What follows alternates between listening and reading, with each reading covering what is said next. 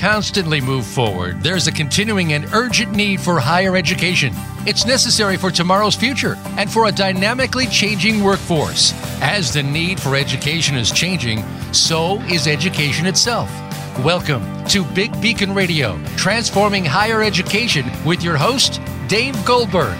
In this program, we'll discuss the complex changes that are being made to higher education today, and we'll help you stay ahead of tomorrow if you're a student, educator, or in the workforce. Now, here's Dave Goldberg.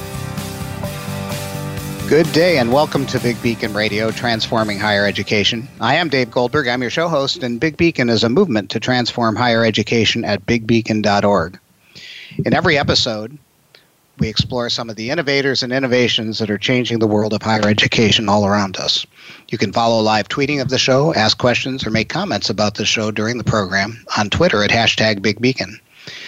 And our first segment of Big Beacon Radio is sponsored by Olin College, a new kind of engineering college, a privately funded national lab for education rede- redesign with a passion for creating inspiring learning experiences. Find out more at olin.edu. And actually, today we're uh, grateful and blessed to be joined by an Olin faculty member, uh, Zhenya Zastavker. Welcome to the show. Thank you so much, Dave. Good to be here. Yeah, I'm really glad to have you and, and been looking through uh, I, have known of your work for some time, but this is the first time we've talked and was looking through some of your uh, recent papers, and we'll get to that in a minute. But Zhenya, you're an associate prof of physics at Olin. You're a physicist, uh, a scholar of engineering education and gender studies in education. But let's go back in the time machine a bit. Uh, what were some of the early influences that put you on your current path? That's a terrific question. Um, so I'm going to have to say that um, my answer to this will be a little bit more kind of stereotypical. My first and most important influence has been my father. Sure. Who um, I actually come from the family of engineers that go back three generations on both my mother's side and my father's side, and both men and women in my family were engineers. But my father, by far, was the most influential person because he truly believed in me.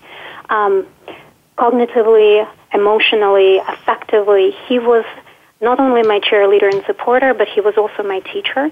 Um, so who, he was an engineer who also taught physics in high school um, for some time. And he gave me the first kind of steps into the world of science, answering, you know, typical questions about why the sky is blue and why the light bulb is round, um, but also instilling in me trust that I can do this, trust that um, regardless of how science world looks like, regardless of whether it's um, male dominated or not, sure. um, if I love it, I can do it. And so by far he was the most influential person. But after that, I had a number of instructors and mentors who trusted in me and supported me. And I would like to use this term care. They cared mm. for me. And I can yeah. rattle off a number of names of scientists, mathematicians, physicists, you know, and yep. art historians who truly cared for me and believed in me, who put me on this path. Um, so I can go into any detail, but let me um, let me just share one story about the art sure. historian from Yale University. Her name is Judith Collins, and I truly hope that if she listens to it, uh, to this um, interview, she she knows how much she influenced me. Um, I spoke hardly any English when I took her course at Yale University. Um, literally, I took this class to learn some English, um, but I also liked art history. I wasn't, I, I didn't know what I was stepping into. Mm. And she stepped with me through each paper. She taught me English language. Um, she taught me how to write properly. And she taught me how to think creatively in English um, mm. which was a third language for me. Yeah. Um, and years later, I received my final paper for that class was um, to discuss one of the churches in Moscow and how um, that church was built based on Baroque art and architecture style. So years later, I got a letter from her saying that she took my paper to Moscow to look at that ah. particular church oh. and to tell me how much I influenced her. So when I think about the ways in which we as instructors, we as mentors, as advisors, teach our students and influence our students, I always think about the way about the fact that this is a two-way street. This is a two-way interaction. we teach our students just as much as we teach them. And if we mm. learn to appreciate that and to truly um, kind of integrate it into our practice, then we truly become instructors um, and mentors and coaches.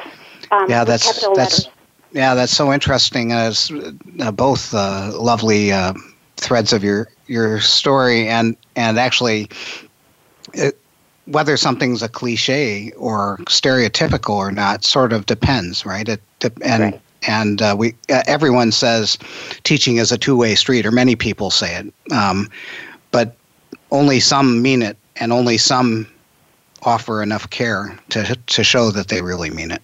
Absolutely true. Yeah. Yeah. Beautiful. Yeah.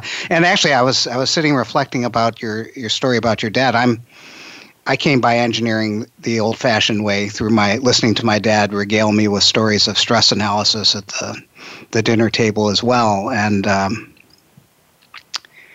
um, but it, it seems that, you know, there's a difference between us. You, your, your dad influenced you in a very, in a different cultural setting and engineering in Ukraine and the former SSSR is different than this country. The the feeling the feeling about engineering and the status of engineering is different. Comment. Um, yes, absolutely. Um, so, I grew up in the former USSR. Um, the culture there was that engineering as a field was ghettoized mm. by mostly male um, engineers and Jews. Um, interestingly enough. Um, this was a field where Jews kind of tended to go into, and, and engineering was predominantly that field. This was also a hmm. way to discriminate. Um, as you may know, um, anti-Semitism was pretty high uh, in the former uh, Soviet Union, and so yes. this was a way to kind of separate that part of the society from um, from the rest of the society. And so listening to my dad, actually listening to all of the family members, but particularly to my dad, about the beauty of science and beauty of engineering and the hmm. aesthetics um, of problem solving, right? And also kind of saying, I trust that you will do well, regardless of whether you're going to go into engineering or science or whatever else you do. Just believe in yourself and trust that you yeah. can do whatever you want that kind of balance is what allowed me to make my first steps into science and believe in myself. Um, yeah. And, and actually, I decided to go into science rather than engineering precisely because of this paradigm of kind of not wanting to be ghettoized into engineering. Um, that's a little bit of paradox that I had to live with. Yeah. So, and also on the show, and maybe we've already heard it because some of your your stories were stories of uh, of unleashing, but you know, Mark Somerville and I wrote about um, the common thread between Olin and Illinois, the Illinois iFoundry experience as being this unleashing of where people um, have the courage to do something that they wouldn't otherwise have done. And and that can involve particular people. And you've called out people. Or it can involve sometimes particular experiences where you dare to do something that you might not otherwise have done. And so i'm i'm wondering um, beyond what you've already said to what extent have you had experiences or other individuals in your life who helped give you the courage to go your own way oh that's a terrific question dave um, let me let me just say that I'm passionate, truly passionate, to be doing things that I'm doing, both because of people who supported me and because yeah. of people who anti-supported me. Yeah. And much of what I'm doing today in the classroom and in my research is kind of driven by negative experiences that I have mm. had in my life. yep. So, yep. you know, in the former Soviet Union, I experienced anti-Semitism. When I came to the States, um, in the kind of scientific realm, I experienced chauvinism.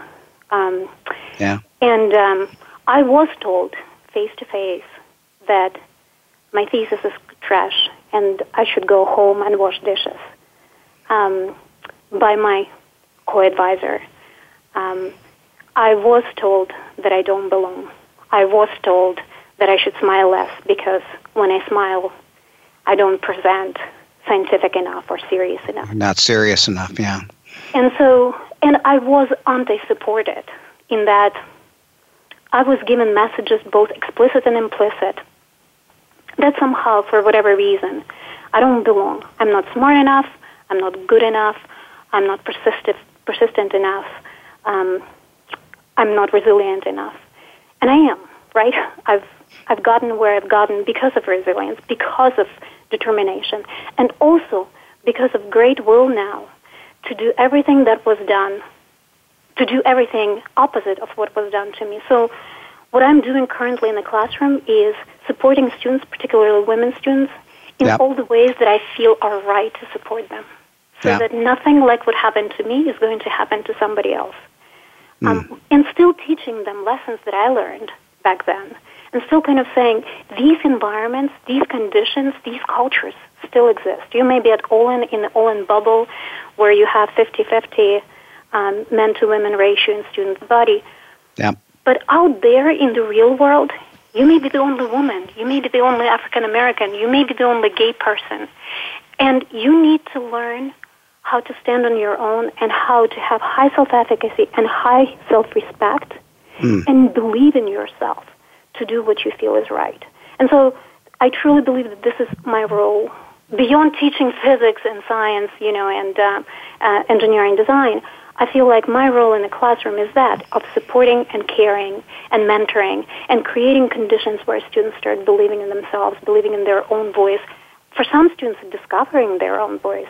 And for others, it's developing their voice to tell the truth, to share their belief and value systems, and then find the ways in which they change the society where they belong, right? Where they feel yeah. they belong. No, and it's interesting. And I I try to ask a version of this question of all of our guests, and it's interesting the number of times that the uh, the unleashing can be a positive one. And actually, your earlier stories um, about your dad and your um, art history professor were positive stories of um, mentorship and coaching and trust. And and but it's interesting how often the negative the negative story and of course you know as humans we have this negative bias. In some ways the negative stories are more powerful for us and and uh, and we want to fight. And uh, we, we feel the lack of justice in what was done and we want to um, we want to combat it. And it it is interesting though because I, when I took training as a coach, I was sort of naturally a fighter, mm-hmm. and but now I'm a little suspicious of the fighting. And and uh, actually, there's a the polarity. So there's this fighting and injustice, and then this care that you talked about, and and. Um, yeah, I wonder. So that seems like a. It's sometimes that's a hard balance. I, I was talking with my own coach the other day, and I said, you know, I'm going to give my was someone who had done something that was energized me to do something I needed to do, and I said I'm going to give myself permission to fight, but I'm I'm um, I'm a little suspicious of fighting because sometimes that um, that chip on the shoulder isn't what you want to convey to the people that you're working with. Comment. Um, that's that's a very interesting point. I I do often find myself in this kind of fighting mode. Um, yeah. But I always go back to the imagery of um, Mother Tigress or Mother Panther, yep. Panther yep. something like that, where care is just part of who you are. It's just yep. part of a being. It's being. And then there is doing, right? So you can be caring and loving and supportive and cheerleading. You can be that nurturer, that nurse um, who's always there to kind of pick you up and hold you.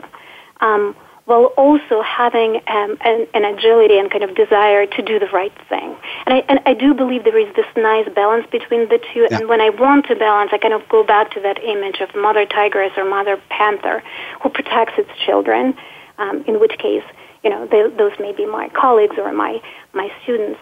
Um, and kind of holding both at the same time with that imagery helps me personally. Um, but I do believe this is a larger conversation that we need to have maybe in engineering education Oh, absolutely.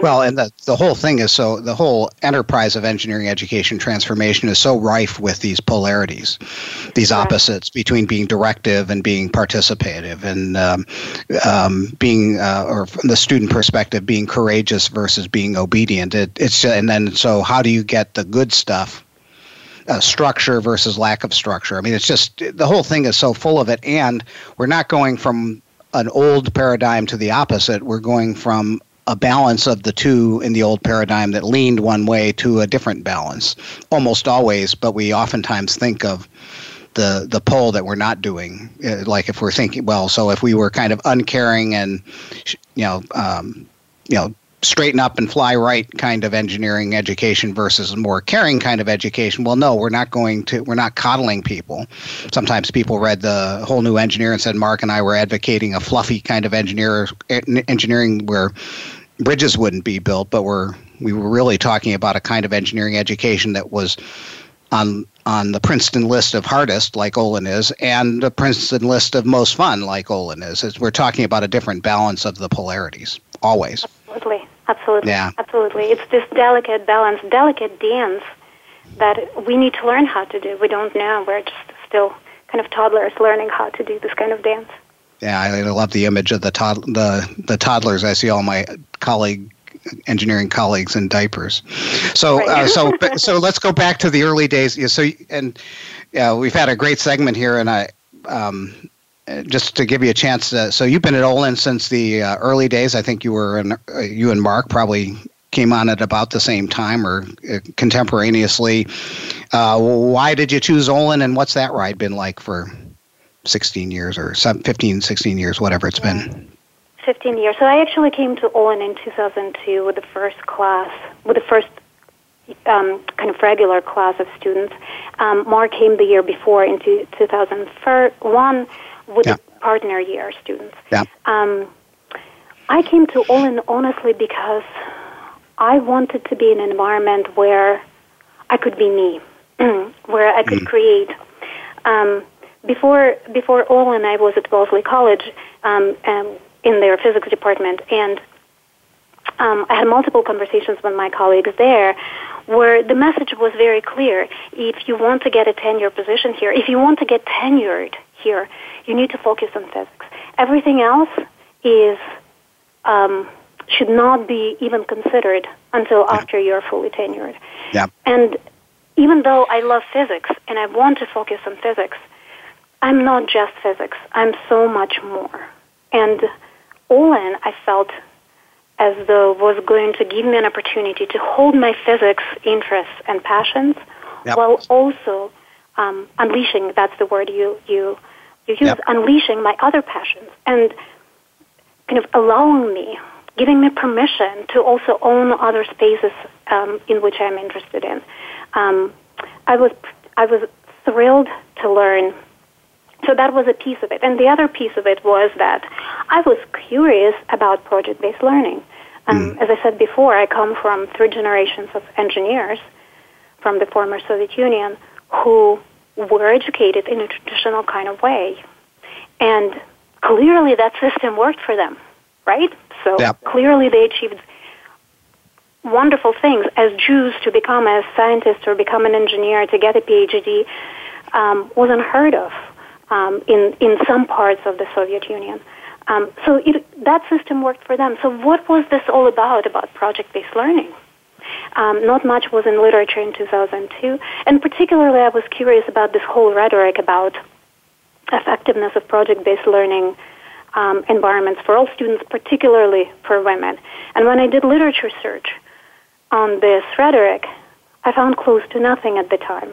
Yeah. And so part of me was curious to find out, to practice project-based learning, yeah.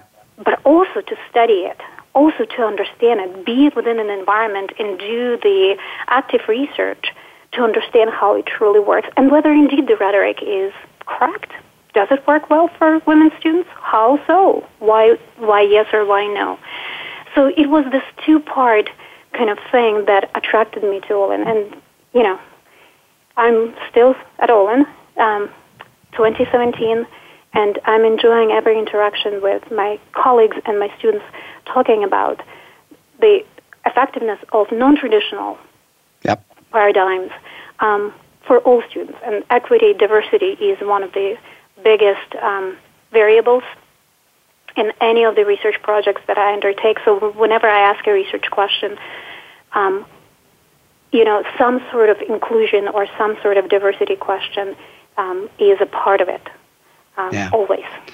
Well, let's take a break. I, I want to come back and, and dig into some of um, some of the things that you're researching. Your scope is quite broad, and, and we've only got uh, one show. But I maybe in the next segment come back and talk a little bit about internalization versus externalization, the question of locus of control. How about that?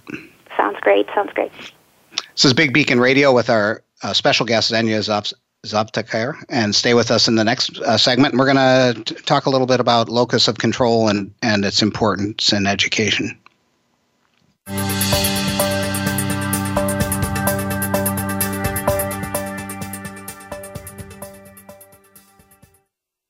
Become our friend on Facebook. Post your thoughts about our shows and network on our timeline. Visit facebook.com forward slash voice America. Do you want greater success in bringing change to your university, college, department, or classroom? Are you looking for a keynote speaker to inspire your organization with stories of transformative change? Would you like to boost your own academic, business, or technical career? Let David E. Goldberg of Three Joy Associates help. David is a leading speaker, author, trainer, and leadership coach with experience in helping bring successful change to educational organizations and education and technical careers around the globe.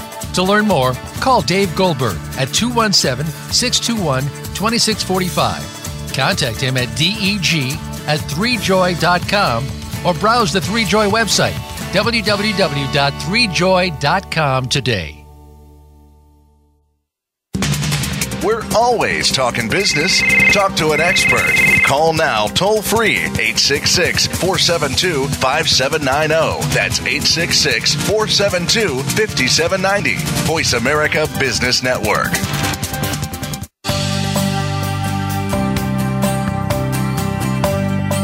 You are listening to Big Beacon Radio. If you'd like to call into the program today, please call 1 866 472 5790. Again, that's 1 866 472 5790. Or send an email to deg at bigbeacon.org. Now, back to this week's show. And welcome back to Big Beacon Radio. The second segment is sponsored by Three Joy Associates. Get the training, coaching, and change leadership consultation and strategic planning to help transform your organization and or educational institution. And you can ask uh, our guests uh, questions or make comments at on Twitter at hashtag Big, Big Beacon, and also um, get the book that is um, Transforming Higher Education: A Whole New Engineer, the Coming Revolution in, in Engineering Education at wholenewengineer.org. It's not just for engineers anymore, and we're back with uh, Zhenya Zastavker from um, Olin College, and and Zhenya, we were um, we were talking a little bit about your your journey uh, from the Ukraine to uh, physics and to the United States and and uh, all kinds of good things and and your journey to Olin. And and uh, some of your research is in educational issues. And one thing that struck me as as really important and a, and a, an important distinction to make in terms of the kind of shifting balance that we're trying to, to get in education these days is this whole question of uh, notions of lo- locus of control, I, I think that term goes back to at least as early as Julian Rotter and the psychological realm, and the psych, the sociolo- sociologist uh, David Riesman made similar kinds of distinctions uh, sociologically. Um, but um, it seems to me that this distinction is really important these days in motivation theory. How would you how would you characterize modern no- notions of internalization and externalization for people in our audience who haven't heard those terms before. Um, right. Let me do a little Aikido move here, Dave. Let me actually share a little bit of a story of why I got into motivation research that brought me to this question of understanding or uncovering, unpacking um, externalization, internalization, and locus mm-hmm. of control. Um, so I started doing um, engineering education research back in 2004, and uh, my major research question that at the time was effectiveness of project-based learning for all students, particularly for women. Yeah. And what I found over three, four, five years of working on that project was that all roads led to motivation regardless yep. of which question I was asking during interviews or yep. in surveys of my participants, most of them were talking about motivation. And um, so, starting in about 2011, I started working with one of my colleagues at Olin John Stolk, who was at the time very much preoccupied with this question of motivation, particularly situational motivation, that is, motivation in a moment, in a situation, um, for students in um, um, science and uh, engineering environments.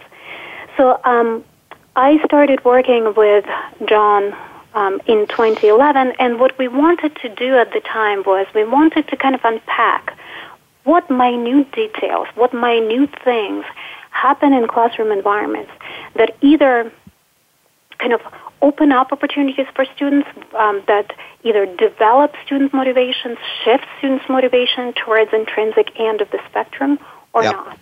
And so we didn't, we weren't particularly interested in contextual motivation at the time because that is what much of the literature is published on. We wanted to know on the ground at a moment what can we do as faculty, as mentors, as coaches that shift students' motivation one way or another. And all of this was based on the premise that there is no such thing as an unmotivated student. There are environments that are unmotivating, but there are no unmotivated students. So that was that's where we started. And um, as a qualitative researcher on the project, my go-to technique to study things is to ask lots of questions, qualitative questions of participants, sure. yep. and to use a method that is called grounded theory, which is a method that allows us to dig into the data to see what our participants say and to see whether there are any emergent patterns.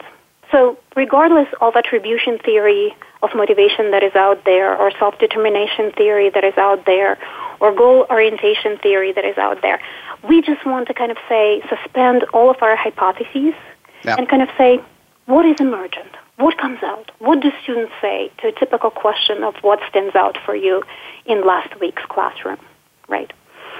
So that's where we started. And we devised a set of five questions on a survey where we let students to kind of comment about what activities stand out for them or what they what they were more, most interested in doing or what they were motivated in or where they found most use in an activity.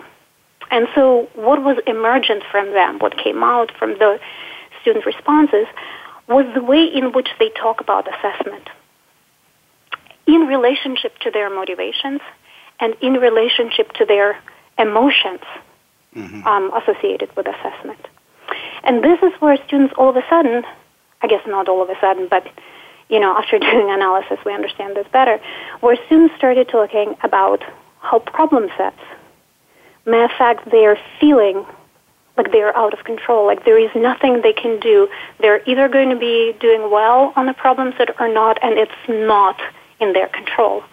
Versus project environment, where there was a lot of a lot more of a sense of doing better, or even if they didn't do better, even if they do did poorly on an assessment on a project, they felt like they could own that, and they could self-assess themselves. And so we started um, so that so I'm hearing uh, so on problem sets that's like uh, Martin Seligman's famous experiments with with dogs. Essentially, we we train them to feel helpless right. or out of control in much the same way that uh, that he did with with with dogs in his uh, work on learned helplessness. That's that's absolutely correct. So the interesting piece here is that again we're not putting any kind of value on yeah. either what we call internalization students yeah kind of own their their um, their grade on assessment and their yeah. affect affect emotion on assessment um, versus externalization where they do either crediting or blaming of somebody else. But we're just trying to kind of understand what it is that happens in the in, um, educational environments that leads students to do either internalization or ex- externalization. And that's what you refer to as locus of control. Where do students say, I know this is my fault. I know I didn't study enough, or I know the environment didn't let me do things, or, you know, the situation was just such that I know I need to learn a little bit more and experience a little bit more to do a little bit better. When do what is the environments where students own that versus where uh, students say, you know, it's my teacher's fault. It's the snowstorm's fault. It's everything. Well, saying fault. it uh, saying it somewhat differently, the you know the the the forty or fifty percent of the students who get through the current system, that is pro- the traditional way. Probably, you know, uh, I used to call it uh, the Woody Hayes method of engineering education.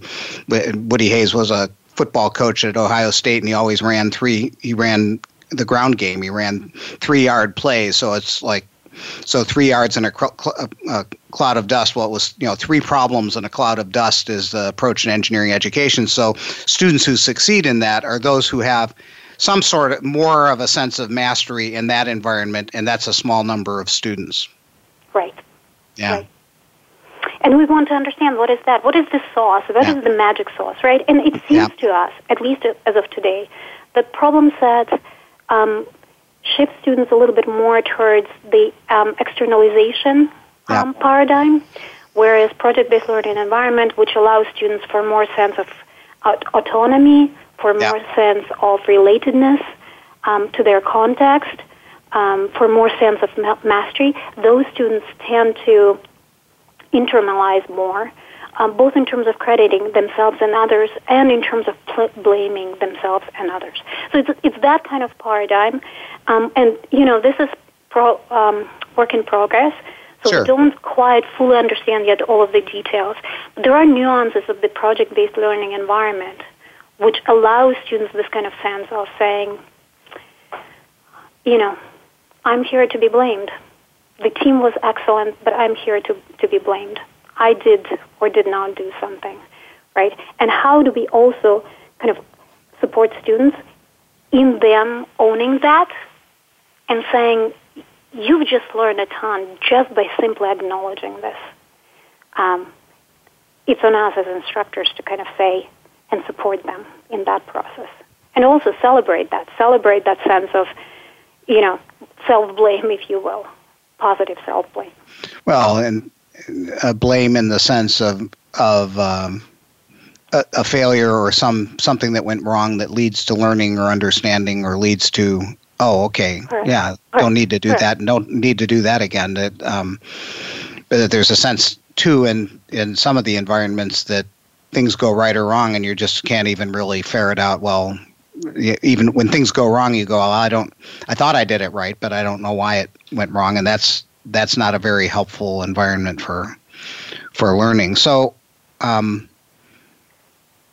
yeah, so so you've you've you know you've a uh, recent paper you wrote about the emergence of these things in a in a recent paper, and you said, and I understand this is a work in progress, but what are some of the salient things that um, you believe are coming out of the work in terms of uh, the conditions that lead to um, this internalization versus uh, an externalization of, of things? Um, so I think you alluded to it, although you didn't use this word, Dave, um, okay. is reflection. Yeah. So it's deep reflective practice. Yeah. I would say not just reflective practice, but critical reflective practice that allows yeah. students to look out and look in and make connection and bridging yeah. um, from personal to professional and back, and connect with the failures, and I mean failures in the best possible way, failures as a way of learning, and leverage them to understand their current kind of positioning and move forward, plan forward, so that those mistakes are then used as lessons in the future steps. And I truly believe that in the process of critical reflective process, that we are able to kind of do that. Now, we need to create environments for students to do that. We need to celebrate environments where students do critical and engage in critical reflective processes, um, and then come out on the other end and say, I'm blaming myself, but in the most positive sense of the word, because now I know what to do and what not to do.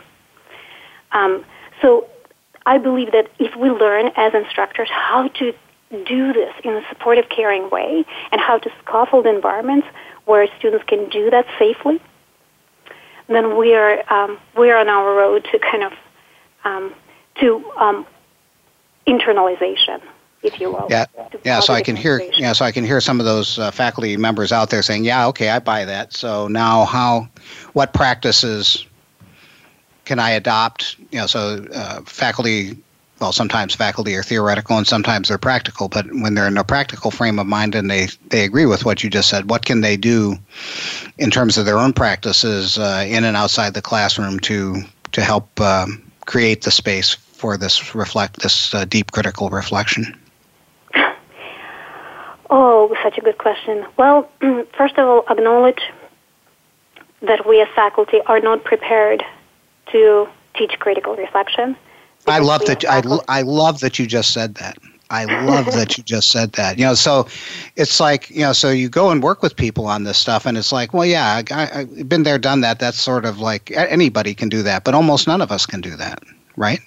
Right. it's it's we where in our background did we learn how to do that? Right. I, I mean, so how, anyway, but so how do we do it? How do we? How do we? How do we? I, first step is to acknowledge that we're not very good at it, and to and to acknowledge our own failure. But how how do we learn to to to do that with students? Do that with ourselves. So do that with ourselves first. I, I, I strongly believe, and I mean, a part of my developmental leave was to do yeah. to learn autoethnography, um, so that you know, if I'm teaching my critical reflection class I'm actually honest with myself that I've done the hard work of reflection myself. Yeah. Um, and yes, I can say that, you know, I do critical reflection annually for my annual reviews, or I do critical reflection when I think deeply about, you know, that experience of that co-advisor telling me to go home wash dishes. But the truth is, doing critical reflection is hard and it's painful, and we don't want to do it as faculty. And you know, I did a preliminary study with a number of faculty and staff, and what came out with, with a colleague of mine at Olin, Gillian Epstein, and what came out from that is that we can't even, as faculty and staff, we can't even define critical thinking or critical reflection, yeah. let alone do it. Um, so, you asked me about the process first step is acknowledging that we don't but know anything. I tell you what, why don't we need to take a break? And but I want to continue on this this line. This is this is really important. And so why don't let's take a break, and then we're going to come back and talk about those steps to deeper reflection. But there's also a sense in which this connects in a larger way to narrative and story that we need to talk about.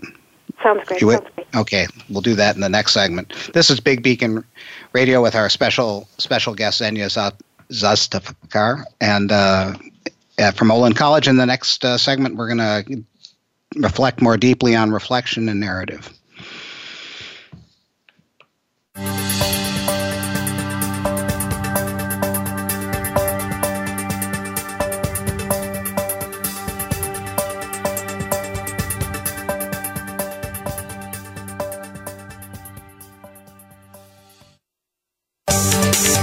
From the boardroom to you. Voice America Business Network.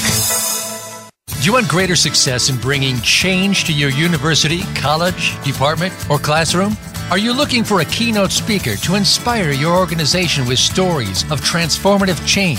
Would you like to boost your own academic, business, or technical career? Let David E. Goldberg of Three Joy Associates help.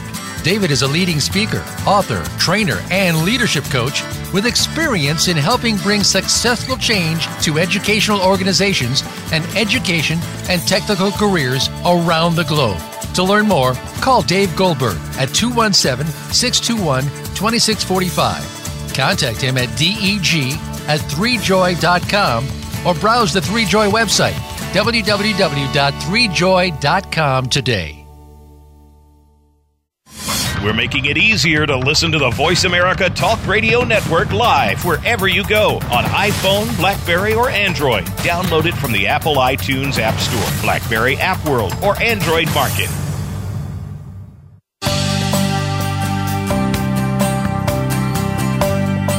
You are listening to Big Beacon Radio. If you'd like to call into the program today, please call 1 866 472 5790. Again, that's 1 866 472 5790. Or send an email to deg at bigbeacon.org. Now, back to this week's show. And welcome back to Big Beacon Radio. And our third and final segment is uh, sponsored by Big Beacon's upcoming webinar. Join us uh, July 19th at 4 p.m. Eastern for four keys to ineffective educational change or how to botch transformation without really trying. Learn the four mistakes that people in modern change initiatives make and how to overcome them. And learn how you can join Big Beacon's communities of innovators today. Go to bigbeacon.org to sign up or write to me, Dave Goldberg, at deg at bigbeacon.org to find out more. And um, I'm just having a lot of fun here talking to Zhenya Zastavker from Olin College about, uh, well, all kinds of things that are messed up about engineering education today. And we were talking about one of the one of the lacunae of of reflection and the need for critical reflection among faculty, among actually among the organizations that faculty live in, and then to encourage students to be more deeply reflective. And I guess one of the things that I used to, and I still say it, about when I, people ask me, well, what's different about Olin? I say, well, you know, kind of to a person at Olin, the faculty seem deeply reflective about what they're doing, and that's one of their critical uh, advantages over others who are less so. Your thoughts? oh, I think we all can do better. Um, sure. So um, I have um, myself um, taught two iterations of a course on critical reflection. We called it slightly different. First time it was critical reflective writing. Second time around, we taught this class, um, Gillian Epstein and myself, we taught this class, and we named it "What's Your Story." Yeah. Um, where it, and in the second iteration of this critical reflection course, we really wanted to get to the core of the narratives, to the core of the students' stories. Yeah. And what we found, so by far, by absolutely far, these two courses were the most influential courses, or one of the most influential courses that I've ever taught. And the reason for that is because A, I learned so much from my students. Yep. And B, I learned so much more about how much I don't know. Um, I love that you just said that. The, the the whole sense of not knowing. It's so important to get to the point of acknowledging not knowing and what you don't know. It's like it's and and that it's okay to not know. Exactly. I, am sorry I interrupted you, but I just I it's like there's certain things that sort of you yeah, Zhenya, you've you've rung about three of my bells here. So you're you're a th- you're like a this is you're you're a three bell uh, uh, guest on the show. Anyways, I, am sorry I interrupted you, but uh, if you want to comment on what I just said, it's okay. If you just want to continue from my interruption, that's fine too.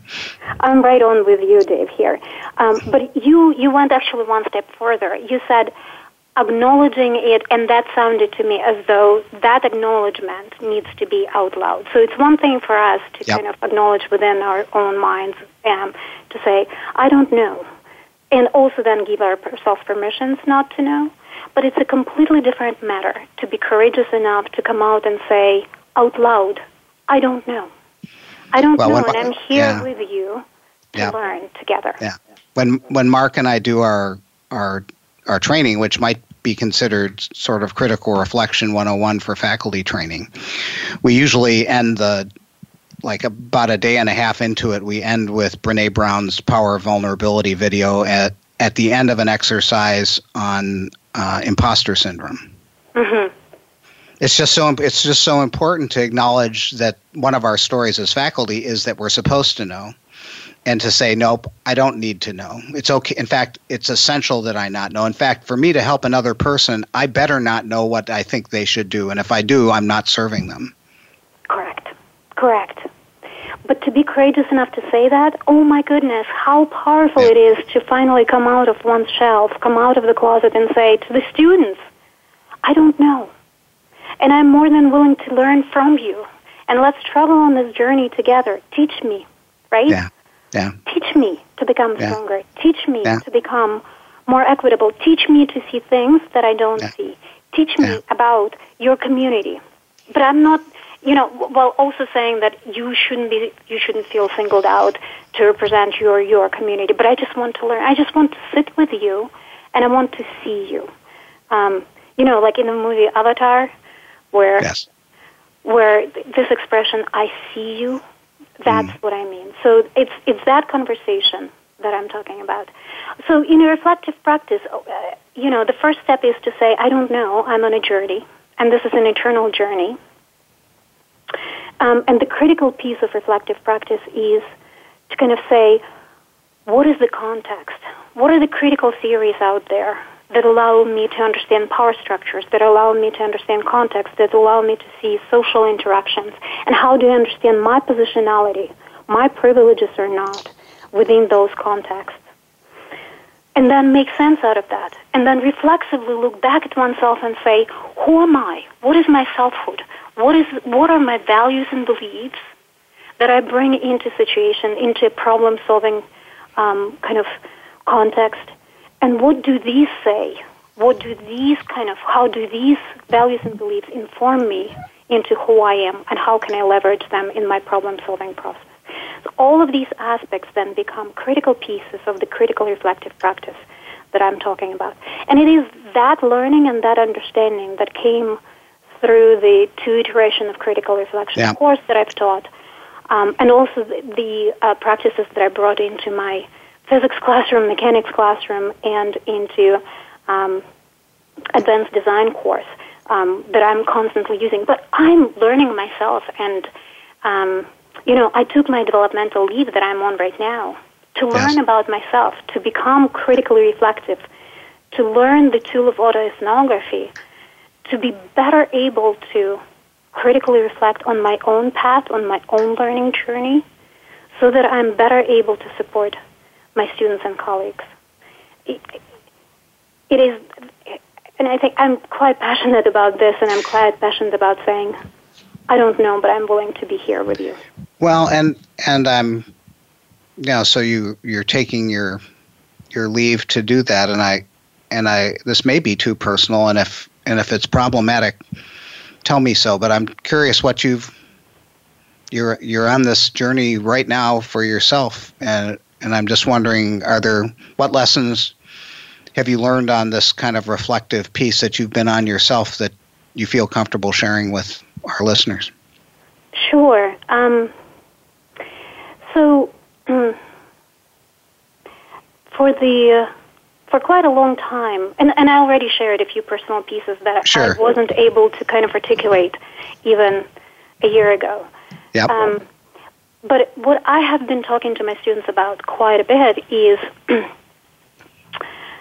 working is kind of growing with them and developing with them their ability to bridge personal and professional. and the reason um, Gillian and I started this conversation with our students is because we worked with them on their Grand Challenge Scholars portfolios, or we worked yep. with them on their letters of intent for jobs, or on their letters to graduate schools. And often, um, their letters looked similar. Their portfolios looked similar. Mm. All of our students take UOCD course, user-oriented collaborative design. All of our students take, you know, introductory um, design courses, design nature, etc. So the the experiences look very similarly uh, to many of these students, and they start looking identical to one another. Yeah. And so our question was, what's your story? Who are you? What yeah, are your values and beliefs? What is the context? What's driving you yeah. um, to do what you want to do? What are you really interested about? What What are the privileges or non privileges that you carry with you that actually inform you? how do we know who you are? I want to see you. Um, and so when I started saying to the students, their stories started emerging. When I started yeah. working with the students, their narrative started emerging in a yeah. passionate, unique kind of way.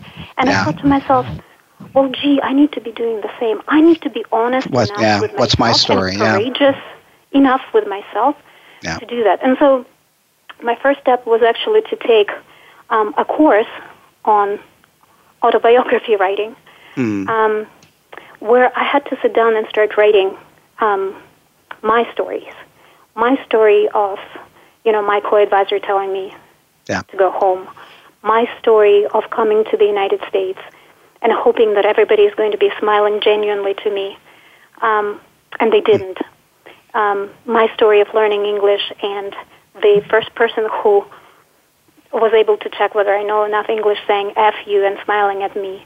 Um, you know, the first story of me um, coming out into a classroom and making mistake after mistake after mistake um, and not knowing how to support students.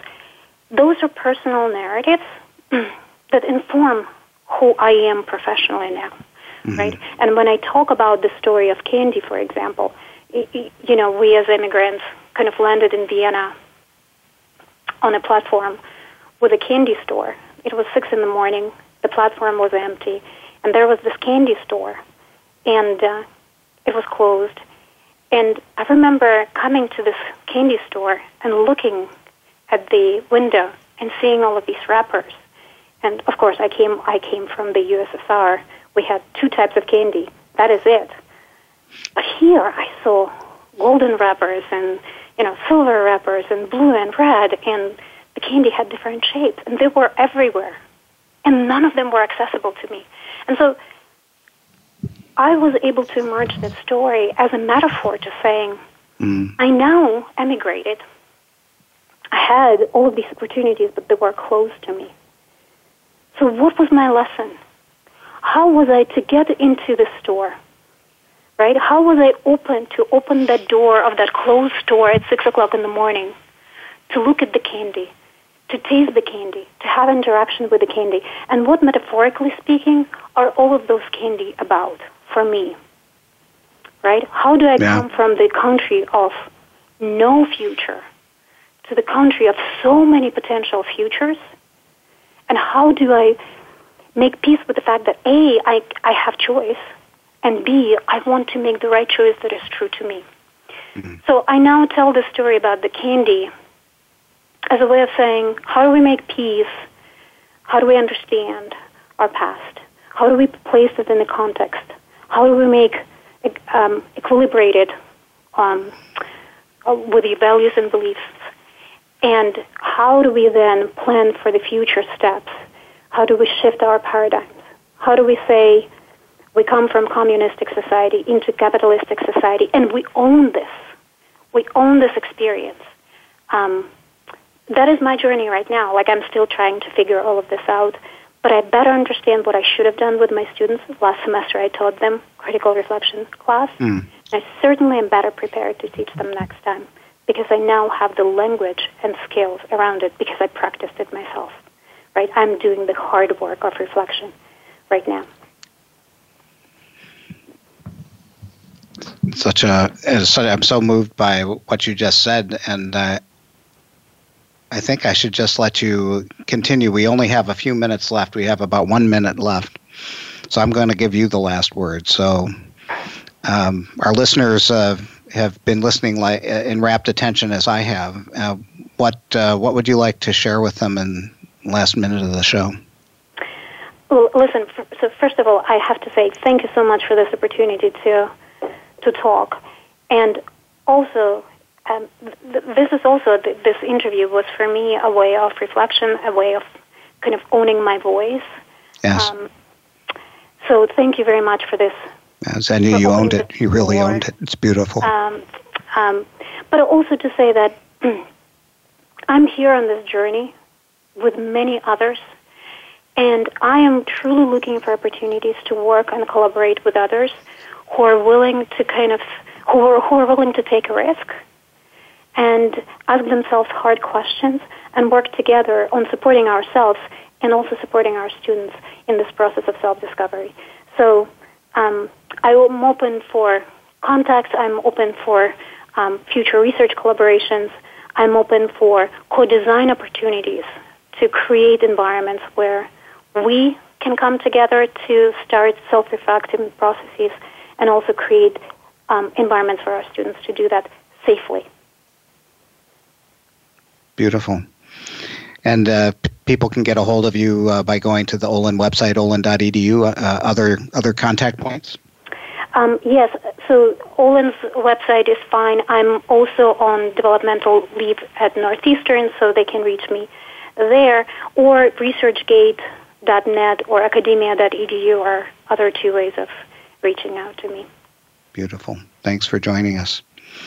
You've been listening to Big Beacon Radio Transforming Higher Education. Special thanks to Zhenya Zastavker from Olin College.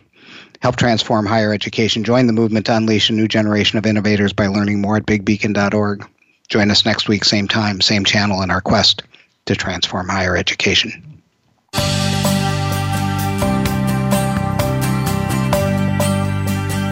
Thank you for tuning into Big Beacon Radio, transforming higher education. Please join Dave Goldberg soon for another edition. Listen every Monday at 1 p.m. Eastern Time, 10 a.m. Pacific Time on the Voice America Business Channel. For additional information about our programs or to find out about the next show, please visit bigbeacon.org. We'll talk again very soon.